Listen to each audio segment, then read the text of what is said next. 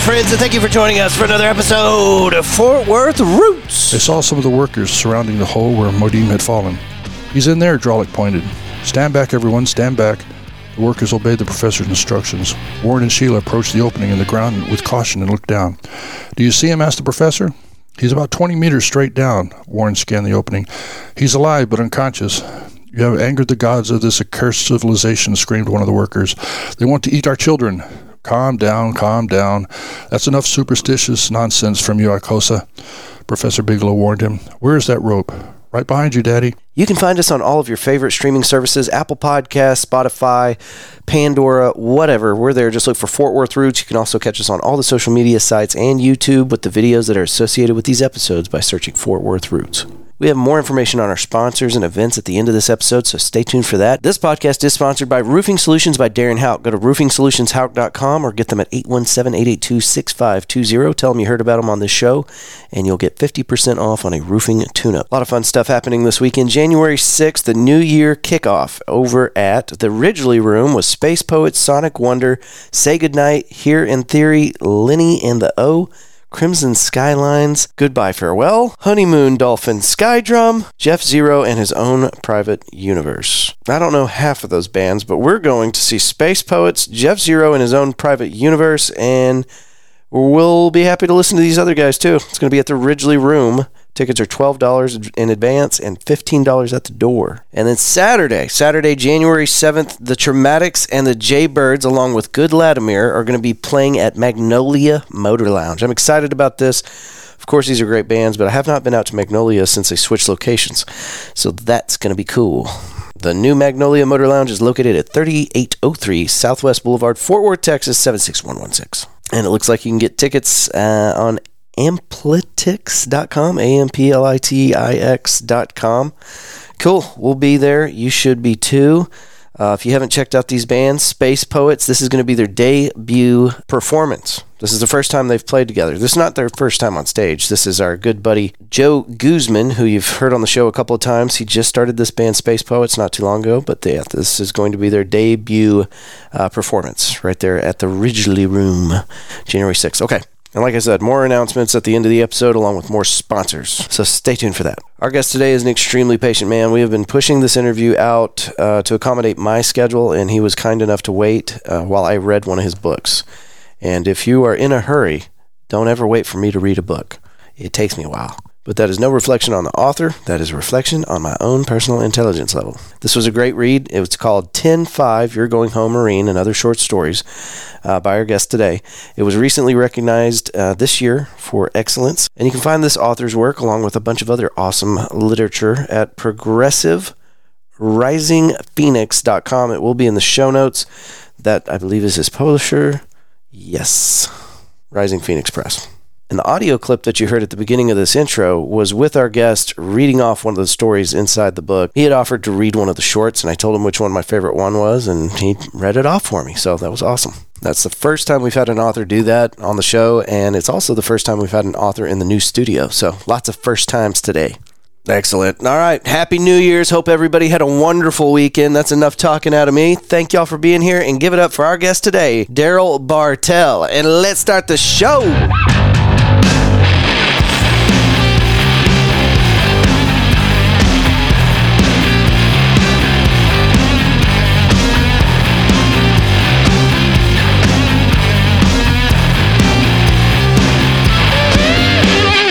Okay, I'm with uh, Daryl Bartell today, local author. Uh, we've got three books that he's graced me with. One is Barry and the Vampire and the Rosedale Encounter. Uh, 10 5, You're Going Home Marine, and other short stories. And then the Corona Monologues.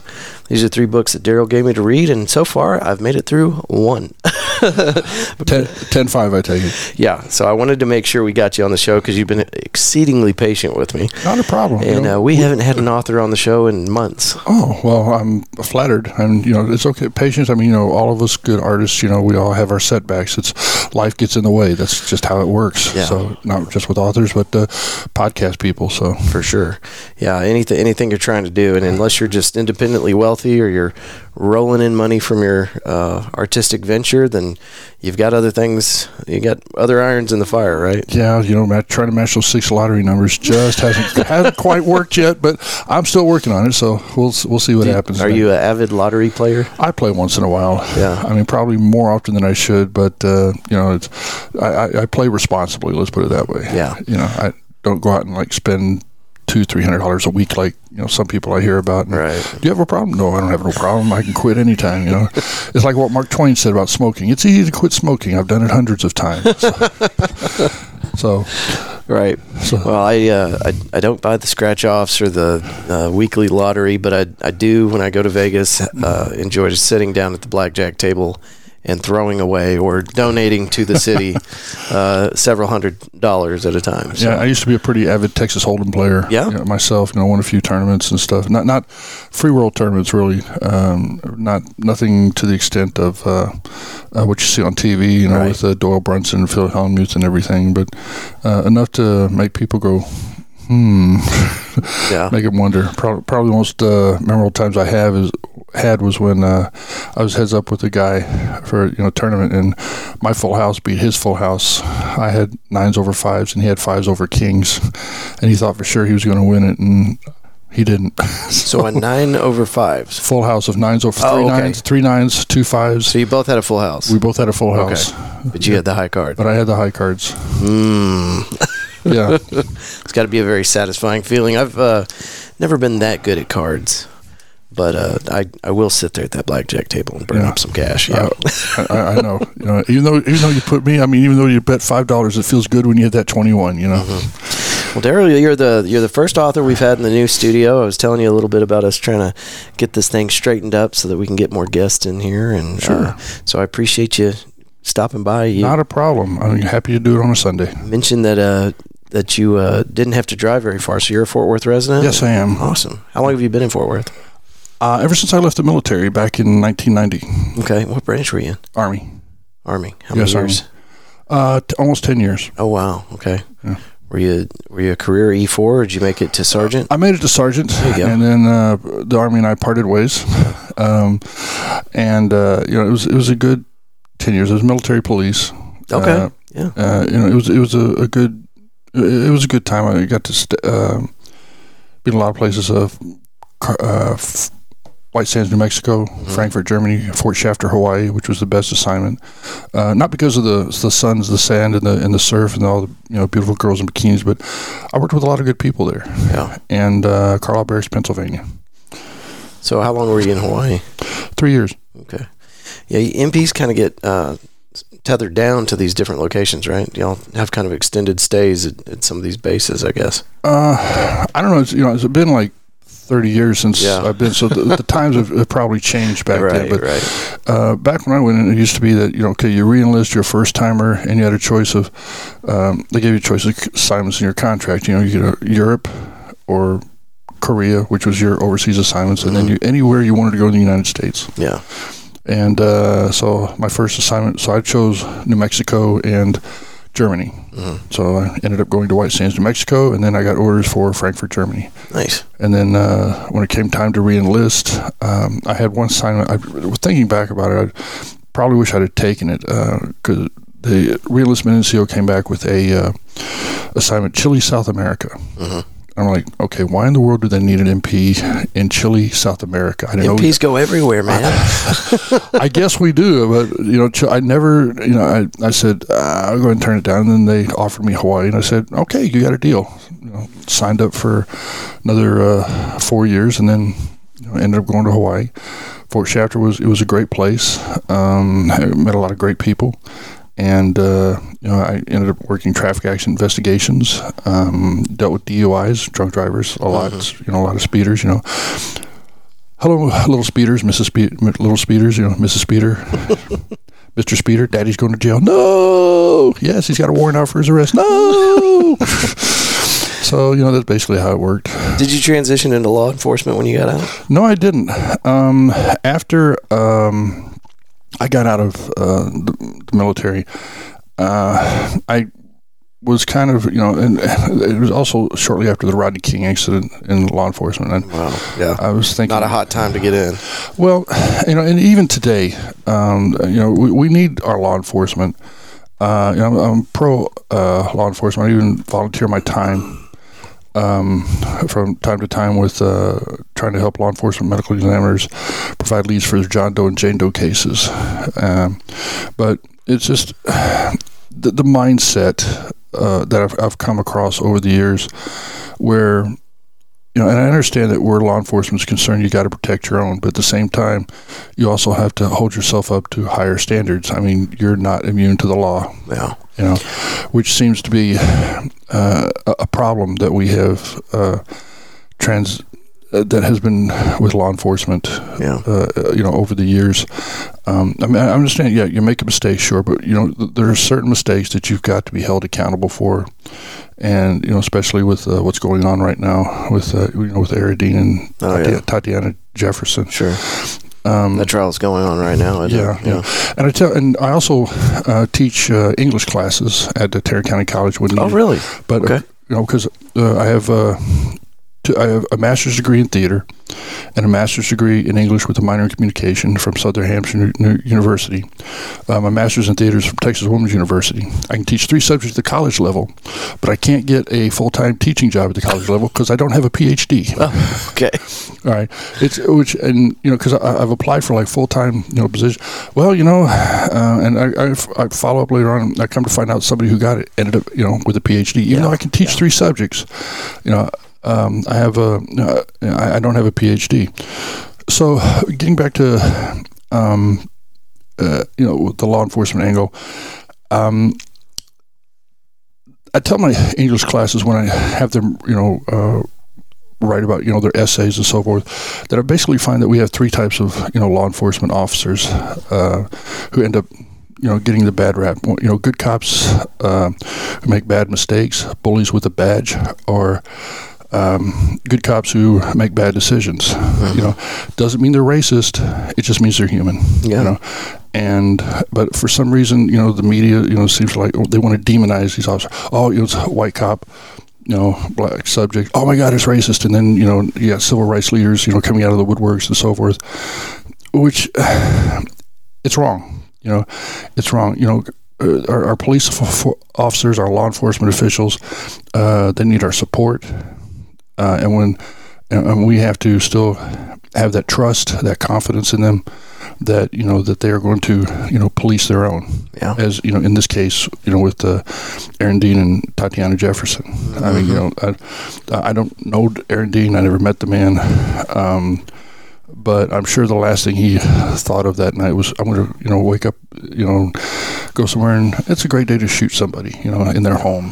Yeah. And He Yeah. just, I, looking at that, he just he just made a bad mistake. Yeah. But unfortunately, he's got to, you know, he's got to uh, answer for it in a court of law. Yeah, and they're unacceptable um, happenings. You know, these these events that occurred are absolutely unacceptable. But it it's just an impossible position that you're putting a human in. This is not a superhero. This is not a robot. This is a human, and that is not to excuse what what happens or what does not happen. Um, but I, it's just impossible. You you try to identify what you could do to make these officers better, and of course, you know the the typical subjects, uh, more education or more training or, um, you know, name a hundred different things that, that Yeah. you think would fix the the problem. But the problem is you got a human wearing a uniform Mhm. and they're standing behind a badge, and I think that human mentality uh, just is not suited well for that. I Yeah. mean, you're going to always have those problems, I think. Mm-hmm. And uh, so, what is the solution? I don't know that there is one. Better training, I would have to say. Couldn't hurt, No, sure. I mean, you know, uh, better, uh, you know, involvement, you know, with the community, and uh, and also, I think you know the media Yeah, the media has a has a has a you know the media um, has a responsibility not to go and demonize, you know, our law enforcement. which is what's been going on for Yeah, two decades. now. exactly. Yeah. Um, and it's just, uh, uh, you know, I, I don't know, I don't know what to say, but you know, it is a good question. What is the problem? It's you know, it's always going to persist. I, I have to say, I mean, I don't know that it'll yeah ever end. no, it probably won't. But it, but you know, defunding the, the police, it's, it's That's not a solution. no, it's, it is not a solution. No, not at all. No, because you know we need them. Yeah. You know, we need We them. really do, and I, I, I feel like uh, if if anything, yeah, they need our support, especially nowadays, whenever they're getting so much heat from the media, Mhm. whether or not uh, they're doing their job or uh, causing problems for the police force in, Yeah. in their city or county or whatever. So, yeah, they definitely need our support. Um, back to books. Sure. Back to you know, and there's there's some other subjects we could you know talk on you know like politics. and, No, you know, this- no, no. no. Come on, please. come on. I mean, but you know, you, you know, let's we can venture to that My, story. my you know. listeners are cringing right now, going, "Oh God, no! Don't do it! Don't do the politics." You know, we, that's the one thing I try to steer away from. But you can't entirely do that because everything is so politically charged now. Uh, uh, yeah. So, but- Ex- exactly. I mean, you know, it's, we the I would love to like be involved in a, in a panel discussion on that sometime if you're you're podcasters or if you ever have some guests and We've we've got some local podcasters that do the political stuff. There's a I can't remember the name, eight one seven something, and they do uh, news stories and stuff like that. But you know, it seems like everybody, whether it's Fort Worth Weekly or these podcasters that are trying to share their political opinions, it always ends up leaning into a smear campaign, either against the city or the cops, or so. Anyway, I don't. I just stay the hell out of it. okay, okay, you hear that, folks? No politics today. That's right. That's right. But you should support your police officers, and police officers, you should be better all the time. Mm-hmm. Okay. Um, so I was talking to somebody today. We were. Uh, this was yesterday, actually. We were, we were Okay. discussing Mark Nobles, who's another local author, uh, one of the books that he'd done, and we were talking about how an author has to go out there and and and do some research. You got to call your buddies that are in certain fields of study, or you know maybe you have a police officer friend or uh, somebody that works in the army, or of course you got those bases covered pretty Right. much. But uh, you you have to pull from your community to kind of learn the lingo and the the culture of each little uh, sub uh, community that you're going to talk about. And in your book, uh, 10-5, You're Going Home Marine, uh, this is a lot of short stories, and you dive into a lot of little subcultures. And so uh, we, we've already figured out that, you know, you've got your military experience to lean on. You, you were uh, an MP, so you understand law enforcement. Right. But uh, how, how did you get into these other characters, uh, character building? well, let me start out by saying I never planned on being a writer. Okay. Honest to God, I mean, when I graduated high school, I wanted to be the, and go in the military, and military police. I wanted to be the Sherlock Holmes of the '80s and '90s. Okay, Okay. I never getting. Uh, I, I never planned on on, on writing. It, it was just not my thing. Um, I had to struggle, uh, you know, to get through high school. I was graduating. I like the bottom one percent, and uh, I graduated the bottom one percent. Uh, I, my high school sweetheart at the time, uh, who I was engaged to, had to help me, you know, uh, tutor me through biology and so forth. And then uh, a short while later, uh, I, you know, I had no idea what she saw in me. And after we broke up, I don't think she did either. um, so Love hurts. Love hurts. Yes, so it does. yes, it does. Anyway, so as uh, time, so when I uh, fast forward, you know, I'm out of the military, and uh, I finally decided to take my education serious and uh, started working on my degree in theater. And I remember my junior, I was going to like, hey, I'm just going to get all my English classes done, and, and I'm done with it. And uh, I laughed at it when he said, um, you, know, "You can never have too many English classes." I'm like, "Yeah, right. Okay, whatever. I'm I'm going to be done with this." And I wish I had a time machine that I could go back and apologize, because he's right. You can never have too many English classes. I mean, regardless if it's in you know literature history or composition writing or creative writing, you can never have too many. And um, I, I I guess that was you know back in the day when I was just you know so full of myself, um, you know trying to you know get through college and hey I made my junior year and uh, and as you know time went on I finished my degree in theater I got involved in playwriting and uh, as about a year and a half uh, or about six months before I was supposed to graduate my theater degree I got diagnosed with testicular cancer Wait, how old were you at this point? uh, 39 Okay. uh, testicular cancer at the time said between the ages of 15 and 40. I think now it's between the ages of 15 and 45. Okay. Um, so Terrifying. it it was a, an experience um, that I was not expecting. Let's put Yeah. it this way. I mean, uh, you know, I expected like graduate and I'm going to go, go for the brass ring and then eh, cancer card. So I had to undergo surgery and chemotherapy, and six months turned into 18 months Oh my God. before I could finally uh, finish my degree. You know, because I, you know, when you had chemotherapy, I mean, the, you know, working on college was the last thing from my mind. It does, and it does a lot of uh, effects on your brain. You know, when you do have chemo brain. Um, from it to where you know sometimes lapses of memory and just complete lack of energy. Yeah. I mean, as I was coming out of it, there were times when I could, uh, I got up, I'd have, uh, after eight hours of sleep, uh, I'd get up, shower, shave, get dressed, and then I'd have to go right back to bed for another six hours because Yeah. my energy was gone, you know, Yeah. just from, doing that simple stuff. And were you going through chemo treatments the entire 18 months? No, just, uh, uh was, my, the first five months was chemo, one week Yeah. on, three weeks off. Okay. And I was supposed to do it for six treatments, but after the fifth treatment, I said, I can't do this anymore. Really? and my oncologist, uh, Dr. Mary Milam, said, "Okay." And so we stopped the chemo treatments, and then um, I, we, you know, kept the testing to make sure, and uh, you know, cancer free since then. Excellent. Congratulations. Thank you. And it was uh, December of 2001, December Okay. 19th of 2001, which um, coincidentally, 18 years later, my son, uh, December 19th.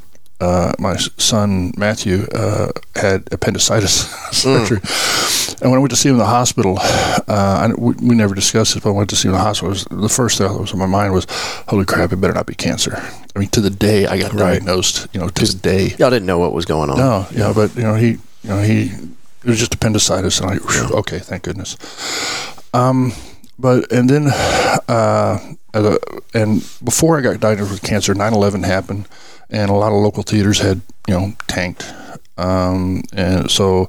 And I was undergoing, you know, chemo, and uh, so uh, a lot of things happened, you know, and life got in the way. Uh, so fast forward to um, um, I'm working at you know Walmart for five years, you know, because we all know Walmart's the center of the universe, Right. Yep. and uh, so I ended up, which is one of my stories is based on, uh, The Target. uh, yeah, uh, no, not Target, Walmart, uh, not, not that's I'm, I'm thinking the, of the excavation. Yours- Yeah, yeah. yeah, uh, but you know, but yeah, one of my uh, short stories is based on uh, my experience at Walmart, and uh, so uh, I needed, uh, you know, my theater degree wasn't. Uh, I couldn't even get arrested in this town, you know, with my theater degree, um, as far as goes to teaching. So I went on ahead and I just worked on a. Uh, uh, since I like to write, and I already had. Um, uh, you know, so, some plays uh, underneath my belt. I decided to go ahead and uh, go for a uh, uh, English degree with Southern New Hampshire University, and then later on got a uh, minor in communications, so I, you know, so I could teach speech. Uh, completed my English degree, and uh, then I went, ended up um, uh, teaching at uh, Tarrant County College. Yeah. Uh, you know, Do you know uh. Matthew Broyles? the name sounds familiar. I believe he teaches out there, but I'm not sure. Okay, It's a I, local musician. I was teaching the downtown campus. Okay. And I'm not sure if he's. I thought he was down there, but I don't Yeah. know. But anyway, so um, uh, I never had, uh, um, like I said, I never had an interest in writing until I ended up going to college, and uh, it was uh, through college that you know I started you know, becoming. I remember the uh, first short story that I had written was entitled "Nightmares." Now, was this an assignment or something you just did on your own? It was an assignment. Nightmares was. Um, what happened was, I, I went to college, and uh, one of the you know best mentors I had, uh, Mr. Tawny Kilborn. Um, I got into, I was uh, failing his class and failing his test. I said, you know, I forget, I'm out of here. So then, about a year later, I decided to get a little bit more serious with it and went back. And uh, of course, they uh, had the uh, you know saying adjunct. You know, thought, okay, sure, I'll sign up for this. You know, same time and everything. And I walked into the very same classroom, and he came in. And he was calling down the rows, and he called my name and said, "Have we met before?" I said, "Yes, I." Uh, was in your class and I had to drop it for personal reasons. You know, I, I didn't want to tell him, yeah, I was failing your class, dude. you know, you weren't cutting me any slack. I didn't know what the heck I was doing, so I had to get out. But Save my own neck. Yeah. you know, so yeah, the same instructor. So, but this time I was a little bit more prepared because I knew what his tests were like and I knew what to expect from him. and uh, so I wrote a, a, sto- a, short story entitled Nightmares, um, and which dealt with a, uh, a police officer who was uh, confronted a rapist, and uh, he met his demise off the uh, roof of a building. And then later on, he uh, transpired, you know, when he got out of the military, he went to theater. okay. So, and it ended up getting published in Under the Clock uh, magazine on TCC. I thought this is pretty cool. I never expected to get published before. And then uh, my first play, No Secrets, uh, out of Tarrant County College under uh, Stacy Schronk, uh, who's retired now. Uh, you know, one of my first drama instructor, really great guy, and his wife Jan Schronk.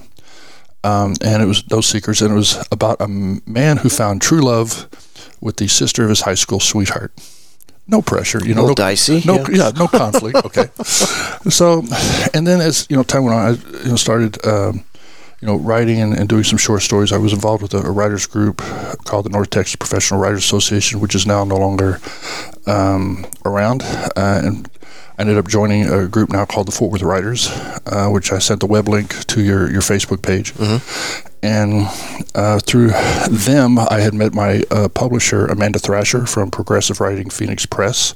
Uh, another web link that I put on your sent to you. We'll put those in the show notes so people can see them. Okay, appreciate that. Uh, and she and I got to talk to, to use a, a, an adage from uh, Mark Twain. Um, you know, a, there's a difference between a, a good writer and, and, a great writer. Okay, a good writer will make uh, uh, query letters and send out query letters and so forth and samples of the uh, of your work. A great writer will take the publisher to lunch.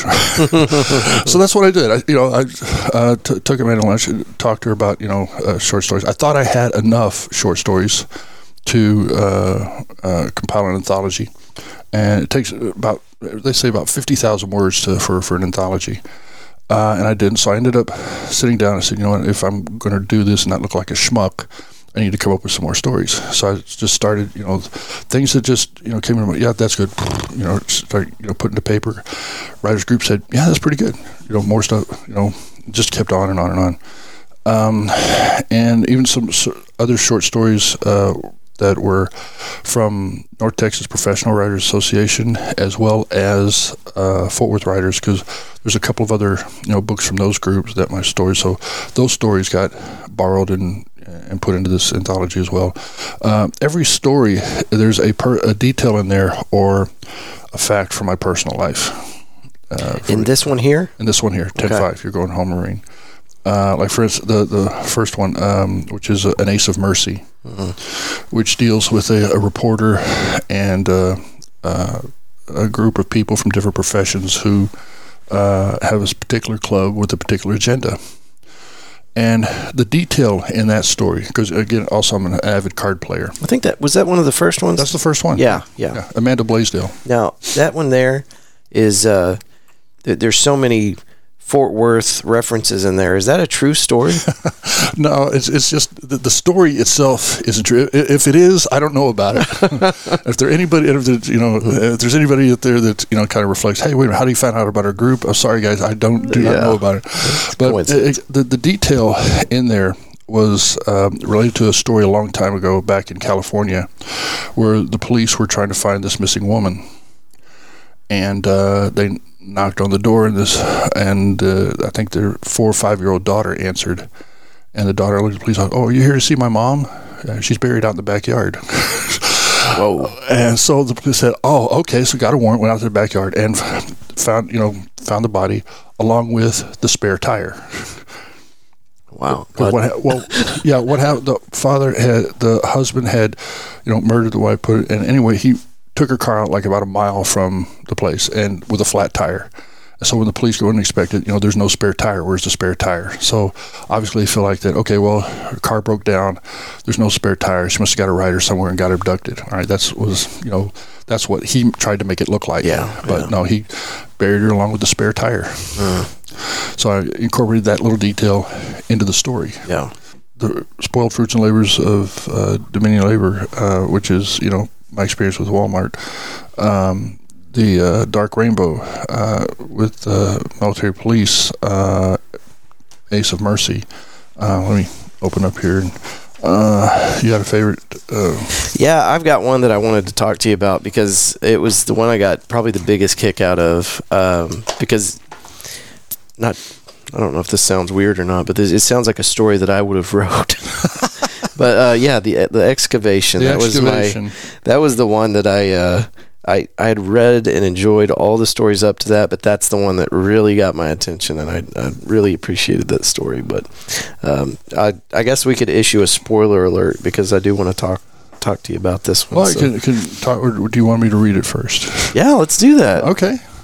Have you have you done any uh, books on audio for your No, readers? no, I haven't. I've been meaning to, but you know, it's trying to. It's like everything else. It's expensive. Well, that's another thing we want to do here at this studio is set up a comfortable, uh, effective uh, environment so that authors can come in and do recording for audio. Okay, I'll just talk to my publisher about that because you know we have been you know looking into it, but again, it's uh, you know it's like anything. It's like you know just like you know trying to get your books published. It, it's you know it's expensive. Yeah. Well, I think we've got. Uh, the, we do have the basic equipment that that you would need to do something like that, and then the editing for it would be fairly simple. You would just kind of trim it to, to fit whatever format the Sure. the agency needed or your publisher needed. Sure.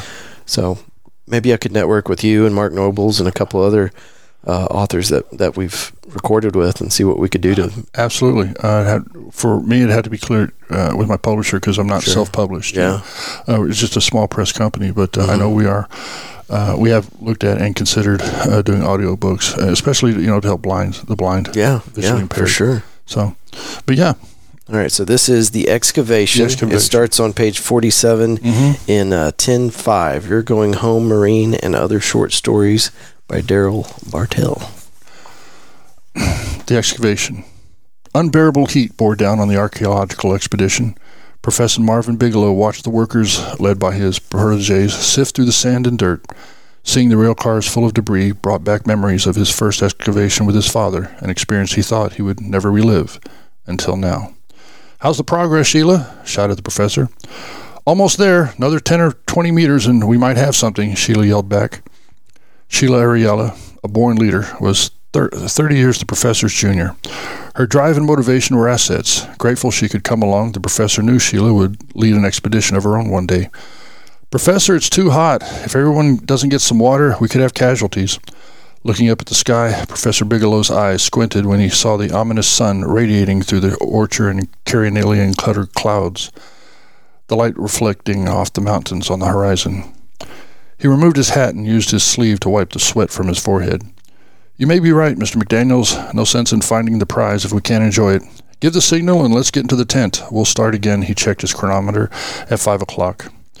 His assistant, Warren McDaniels, gave three loud shrills on the whistle and issued the order. All right, everybody, find some shade and drink up. We'll start back at five o'clock. The workers set aside their digging tools and walked to the nearest well station. There were 20 of them throughout the excavation site, each one equipped with a refrigeration system that produced cold water at a moment's notice. Satisfied there were no heat injuries, Professor Bigelow and Warren met Sheila inside the base camp's main tent. A servant handed each a cold drink. The professor sat down and soon finished his second glass while his students drank on their third. Your skin is starting to look like leather, Sheila, the professor voiced his concern. Maybe you should call it a day. And miss out on the greatest archaeological discovery since Targ? Not a chance. Always the optimist. All the same, put on some more gamma block before you go out. Everyone turned to look at the freckled faced young man who entered carrying a notepad and writing utensil. I'm looking for Professor Bigelow. You found him. Marcus Quinn of the Evening Terrain, he introduced himself. My editor video phoned you yesterday. The professor stood up and shook Quinn's hand. Yes, he did. Pleasure to meet you, young man. Allow me to introduce my students, Mr. Warren McDaniels and Miss Sheila Ariella. And don't forget about me. An attractive brunette wearing dust covered clothes entered the tent. Mr. Quinn, my daughter, Rihanna Bigelow. He turned to his daughter. This is the reporter I told you about. Everyone noticed the reporter's attraction to Rihanna. He appeared smitten like a schoolboy. Miss Bigelow, he tipped his hat. Please call me Rihanna. I don't thrive on formalities. She reached for two glasses from the servant's tray and offered one to the reporter, who quickly consumed the beverage. Have a seat, Mr. Quinn, offered the professor. Enjoy our hospitality while you ask your questions. I appreciate it. Marcus pulled out his writing materials and sat down to get comfortable. How was your trip? Long, Miss Ariella? I traveled all the way from Bach to get here. Wow, Warren seemed surprised. That's three days by land shuttle. Four, replied Marcus. We broke down in Desmond and had to wait for some replacement parts. The heat melted the cooling system. The professor received another glass of chilled water from the servant before getting down to business. So, what's your first question, Mr. Quinn?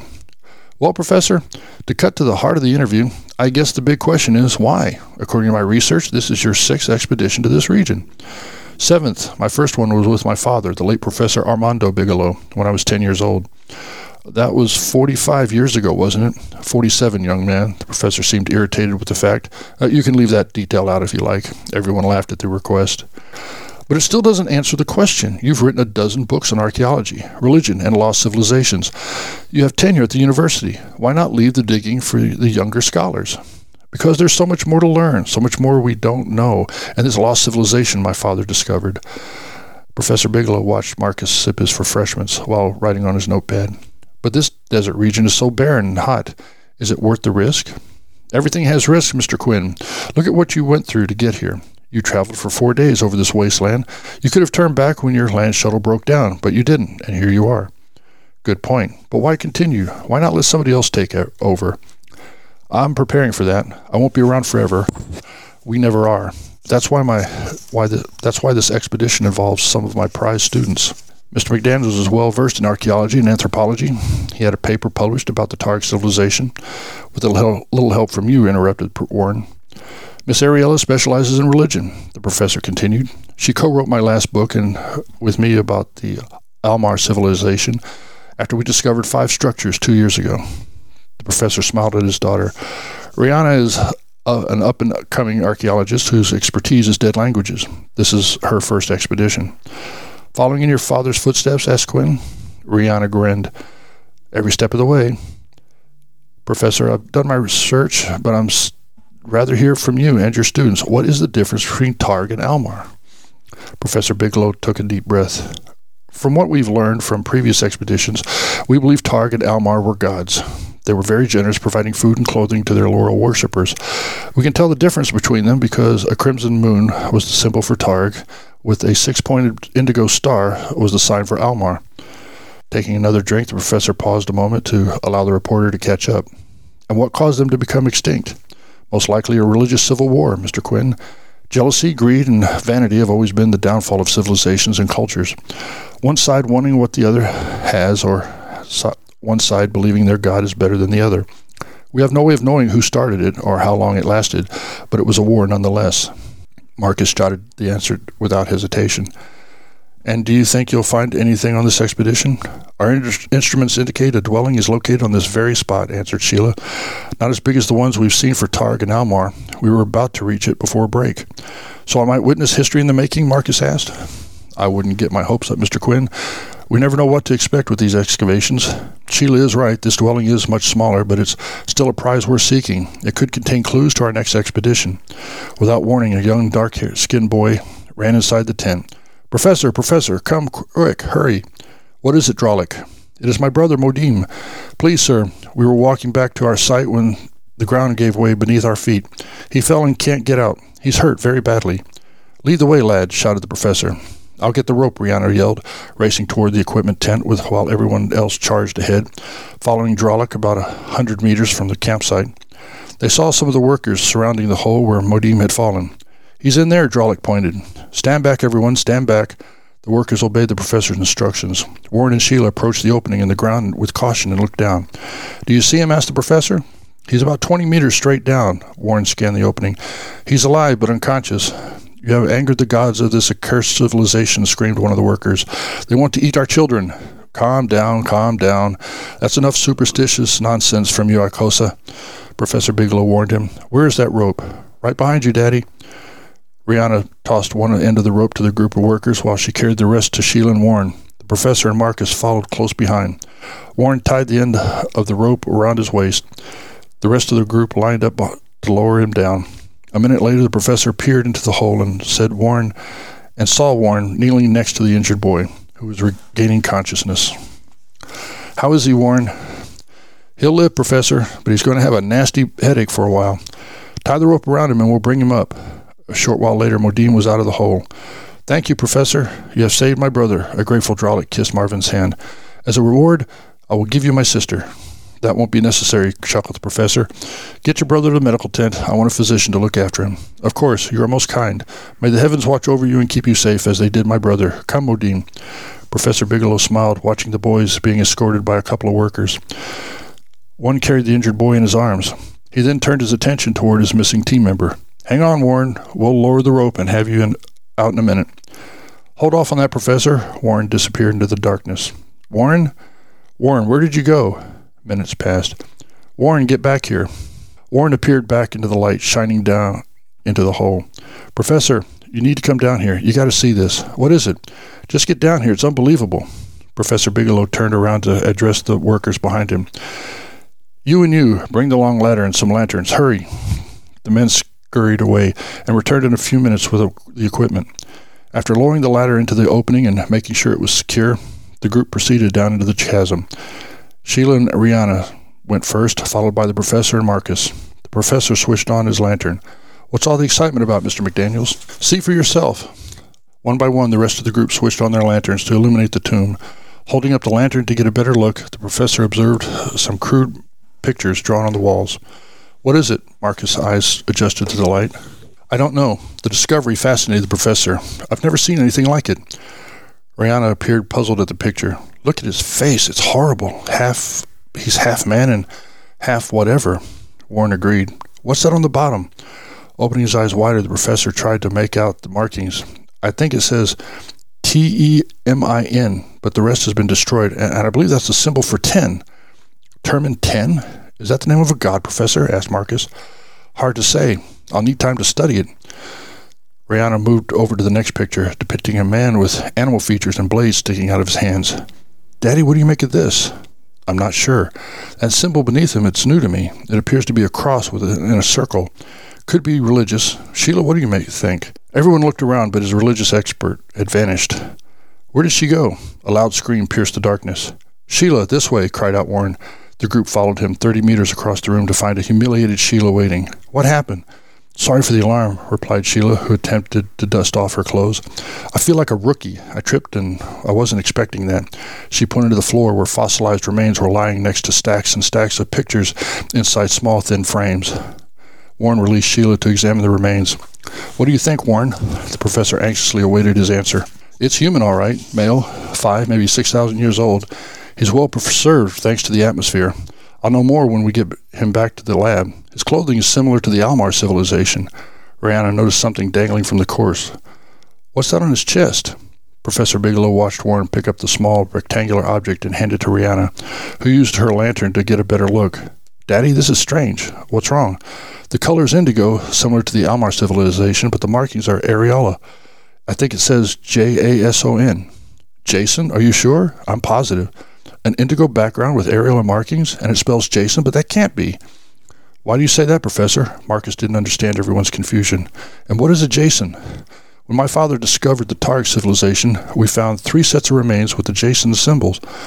Only they were in crimson. We thought they were the guards or the gatekeepers. To find a Jason the Almar civilization could rewrite the history books. Warren held up his lantern to survey the rest of the to- tomb. What is that hanging from the ceiling? All eyes were fixed on the large piece of glass covered in soot. And there's another one over there. Must be a crude form of communication, much like our video phone system, deduced the professor. The group looked around and observed rows and rows, stacks upon stacks of the small frames with more pictures lining the walls. Some were scattered on the floor, others were organized next to larger pictures. Over there, the group followed Rihanna. A huge object hung overhead. They examined the new discovery, not sure what to make of it. The professor broke the silence. Again, an indigo background with areola markings, and it appears to be intact. No damage, no symbols missing, nothing like the target Almar's. Can you decipher it, Rihanna? I think so, she hesitated. I'm sure I can spell it, but I don't understand what it means. Well, go ahead and try, encouraged her father, eager to hear her interpretation along with the rest of the group. Okay, it looks like B L O C K B U S T E R. I love it. so awesome. Um, yeah, that, so far I, I, think that's that's got to be my favorite one in there so far. Um, and congratulations, you did fabulous. I'll make sure to make make that as clean as possible. I but appreciate it. It's always nerve wracking reading anything uh, in front of people, right? Not just you know reading out loud. Yeah. it's it's okay. I mean, you know, being in theater is okay, but you know, you want to make sure that you articulate and pronunciate the words, you know, Yeah. correctly. And uh, it, um, I want you to know that uh, Ten Five also won. I want to say the. San Francisco 2022 San Francisco Book Festival uh, award for anthology. That is anthology. awesome. Yeah. You said 22? 2022, yeah. Congratulations, Thank man. you. It deserves it. That's excellent. Um, and I'm I'm looking forward to doing these other two, but I want to read these books and then have you back on. Uh, Sure. Maybe we'll, yeah, go one at a time. Can you give us a story about what made you come up with that Well, or you know, led you to build that story? look at well, I, I was you know as you know you know I used to work for Walmart, and then I was looking at you know Walmart and Target and Walmart and Target. And there thinking, and then you, Blockbuster years ago was like the big thing. I mean, it was it was the bee's knees. I mean, you know, just you want to see, you know, you don't want to go to the movies. Hey, yeah, we'll you know rent a VCR, and, you know, get a you know rent a VCR tape or get a DVD, and and now you know the, they just slowly. And I think there's like one that's left. Maybe. I thought they were all gone. I, all, I want to say it's one that's either in Alaska or Oregon. oh, really? Uh, Yeah. And that they still, you know, using the Blockbuster name. And I just, you know, was kind of like, okay, tar- Walmart and Target. How well, how can I come up with this? And then, you know, remember Blockbuster just slowly, you know, going off one by one. And I said, okay, Wall. So we got okay, we got Almar and we got Targ. That's good. That'll work. And then I just, I just, you know, put it together. A lot of times when I start a story, uh, I have no idea where it's going to go. Yeah. I just, you know, just I just go ahead and I, I go with it. Well, and I uh, after you've you've read it, um, I started picking stuff out as we reread the story, but I didn't realize that something was up until it got to the part where he called the uh, the the video communication system primitive. Whenever he said that, I went, "Oh my god! Okay, so this is in the future."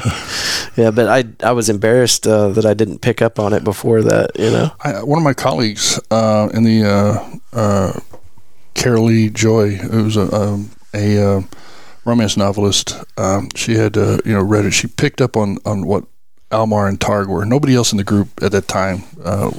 Were the North Texas Professional Writers Association. They didn't pick up on it. She picked up. She knew what Targ and Almar. Immediately. Yeah, she, immediately, she immediately, you know, she knew my. St- she was familiar with my style, my sense of Okay. humor. So yeah. she knew exactly what it was about. Yeah, very enjoyable story, and and they all have hooks like that, little twists there at the that's end. what I that's what I, I try and do. That's what I try and specialize is just to give that little you know twist. I have no idea what that twist is going to be yeah, um, until I finally you know like get towards the end. And Mm-hmm. So like uh, the measure of family values, uh, where the uh, um, the daughter can you know talk to ghosts and talk to spirits, so she helps her father out, out on cases. Mm-hmm. I, I had no idea what. Okay, I've got this story. I and it wasn't until I got till like the last. Okay, where how, where am I going to? Where am I going to run with this? Where am I going to deal with this? And then I had. Uh, uh, and that happens a lot of times. I'll sit back and I'll like I'll turn on the television. I'll see some old program, see a commercial, and I'll go, "Oh, okay, yeah, that'll work." go back in there. so you're not backwards engineering these from the twist. No, I No? I go you know right towards. Know, I, I have no idea. Uh, it's sometimes you know halfway. Sometimes I'm towards the end, you know, I'm stuck. Okay, like where am I going to go with this? what am I doing with this? Because I mean, like right now, I mean, I've got a western, a time travel story, and um, a World War II story, and I'm trying to, you know, get the through line. But how am I going to end this? Yeah. So, Well, excellent. I'm I'm hoping that uh that you got some more to tell us about that on on your next visit. We got to do it quickly though. Oh, sure. I don't want you to have to wait another three months. um, I'm looking at Amazon.com. You can find the books that we're talking about here. Got uh, see these are available on Kindle. Mhm. Uh, Amazon Barnes, Amazon uh, Progressive Rising Phoenix Press. Okay, that one's paperback. Mm-hmm. For the Corona monologues, 10-5, You're Going Home Marine, and other shorts is on Kindle. And I'm looking to see if they've got paper here. They they are And that one doesn't say, it just says Kindle. But these are paper. yeah they're all paperback. Okay, I don't know why it just says Kindle. No, uh, Got to go up. yeah, you see it right there above the thirteen ninety five. Okay. Oh, okay. Yeah, yeah, yeah. So seven ninety nine on Kindle and thirteen ninety five on paperback. Okay. and then uh, I have nothing to do with that one. oh really? oh, that says Daryl Huff. Yeah. Okay, yeah, we've gone too far. yeah, Go back, go back. I wouldn't know how to lower my food bill if you if you paid me. So Yeah, but I just uh, I went to Amazon. I typed in D A R R E L L Darrell Bartell B A R T E L L. And am I saying your last name correctly? absolutely. Okay, perfect. Um, social media or websites for people to find you at? Uh, basically, uh, two websites: uh, Fort Worth Writers, Mhm. uh, where my colleagues are, and the Progressive Rising Phoenix Press. Okay. uh, with uh, uh, CEO is Amanda Thrasher, and I mean with some very you know good company. Uh, some other writers like uh, Amanda Thrasher, William Spears, uh, to name a couple. Uh, I don't know who all my colleagues are on there, but Amanda does uh, some uh, wonderful work with children's books and uh, preteen books, and uh, William Spears does. Uh, a lot of spy mystery, Okay. a lot of spy novels. So Well, all the links you've sent me, I'll put in the show notes. And if you have any other ones in between now and whenever I release your episode, just send it to me and I'll I'll include it. Make sure people sure. can find you and stuff. Absolutely. Anything else for our listeners before we get out of here? I have no idea. I mean, unless you had something else you wanted to, you know, talk about, or Well, I want to make sure we get you back on the show, so I can't I can't explore all the mysteries just yet. But we'll we'll we'll keep this up. Every time you get a book coming out, we'd like to have you on the show absolutely. to talk about it. Uh, okay, sure. I mean, is that the only story you wanted me to read, or Yeah, for this one, yeah, Okay. and then uh, we'll we'll be ready to hear some more from these other books whenever we have you on next time. outstanding? Glad Okay. to hear it. All right, Fort Worth Roots. Thank y'all for listening. Check out the show notes for all the links, and we'll see you next week. Bye.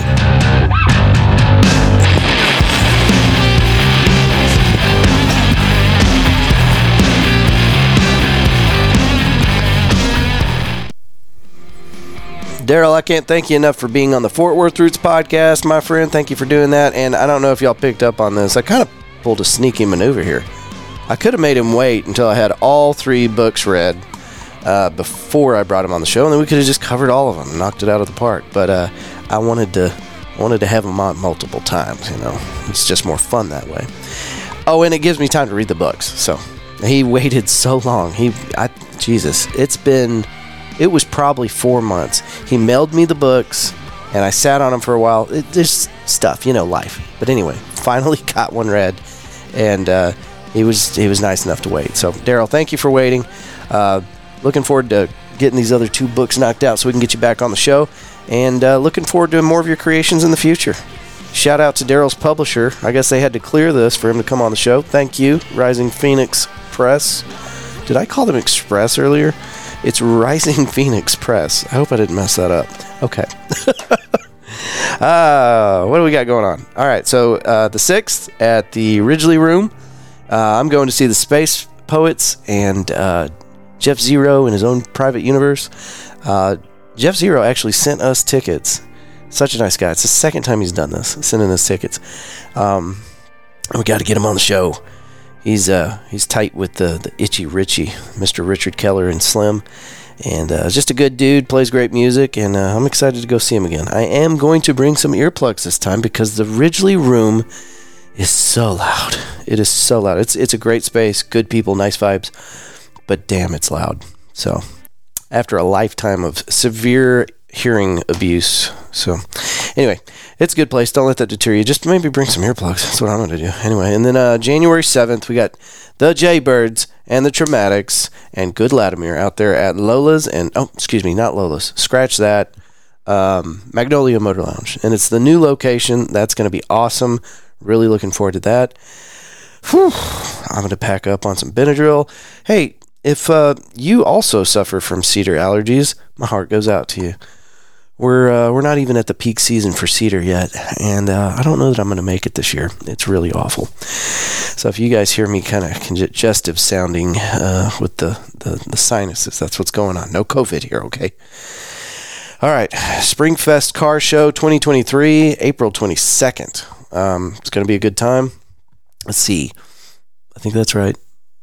Anyway, we're going to have more updates for you. I need to get Darren in here. Darren, if you're listening, let's go ahead and make that happen real quick. 10 times faster than a gopher, if you would, sir. And uh, let's talk about River Oaks. We need to do that. I'm the River Oaks Springfest Car Show. That's what we need to do. Uh, get all the details. And this is going to put a fire under his butt because if there's anything that needs to get ironed out, he's going to have to do that before we talk about it. uh, nah, he's got it. He he had it uh, ironed out last year, but this year it's going to be even better. If y'all missed last year, we had the Oscar Mayer Wiener Mobile out there. No guarantee that's coming back out. Probably won't, because uh, there's only six of those in the nation, and they kind of hop around to different events. But it was so cool having them out there. We had live music, food. Uh, I, th- I think there were 300 classic cars out there. Um, the fire department, I believe, was out there. I know we had at least two different police departments out there. Uh, just a lot of support from the community and a lot of uh, nonprofit organizations that were out there talking about their work and kind of propping up this event. And uh, it was great. We had a great time. Met a lot of interesting people. Did a few uh, interviews. It's probably the easiest event that I've covered so far. Just it was chill. We had lots of room. good temperature. No wind um, it was fun. So I'd love to see you out there this year. Uh, again, that's going to be April 22nd. I don't know that that's right, but I'll make sure. It's either the 22nd or 23rd, but it's that weekend. Um, yeah. Okie dokie. And that's it for the events we got coming up, I believe. Okay.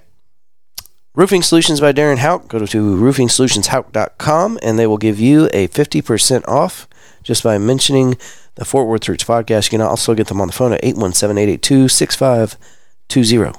Roofing Solutions by Darren Hauk. Check them out. Woodpost Metalworks. Go to woodpostmetalworks.com. This is all in the show notes, by the way.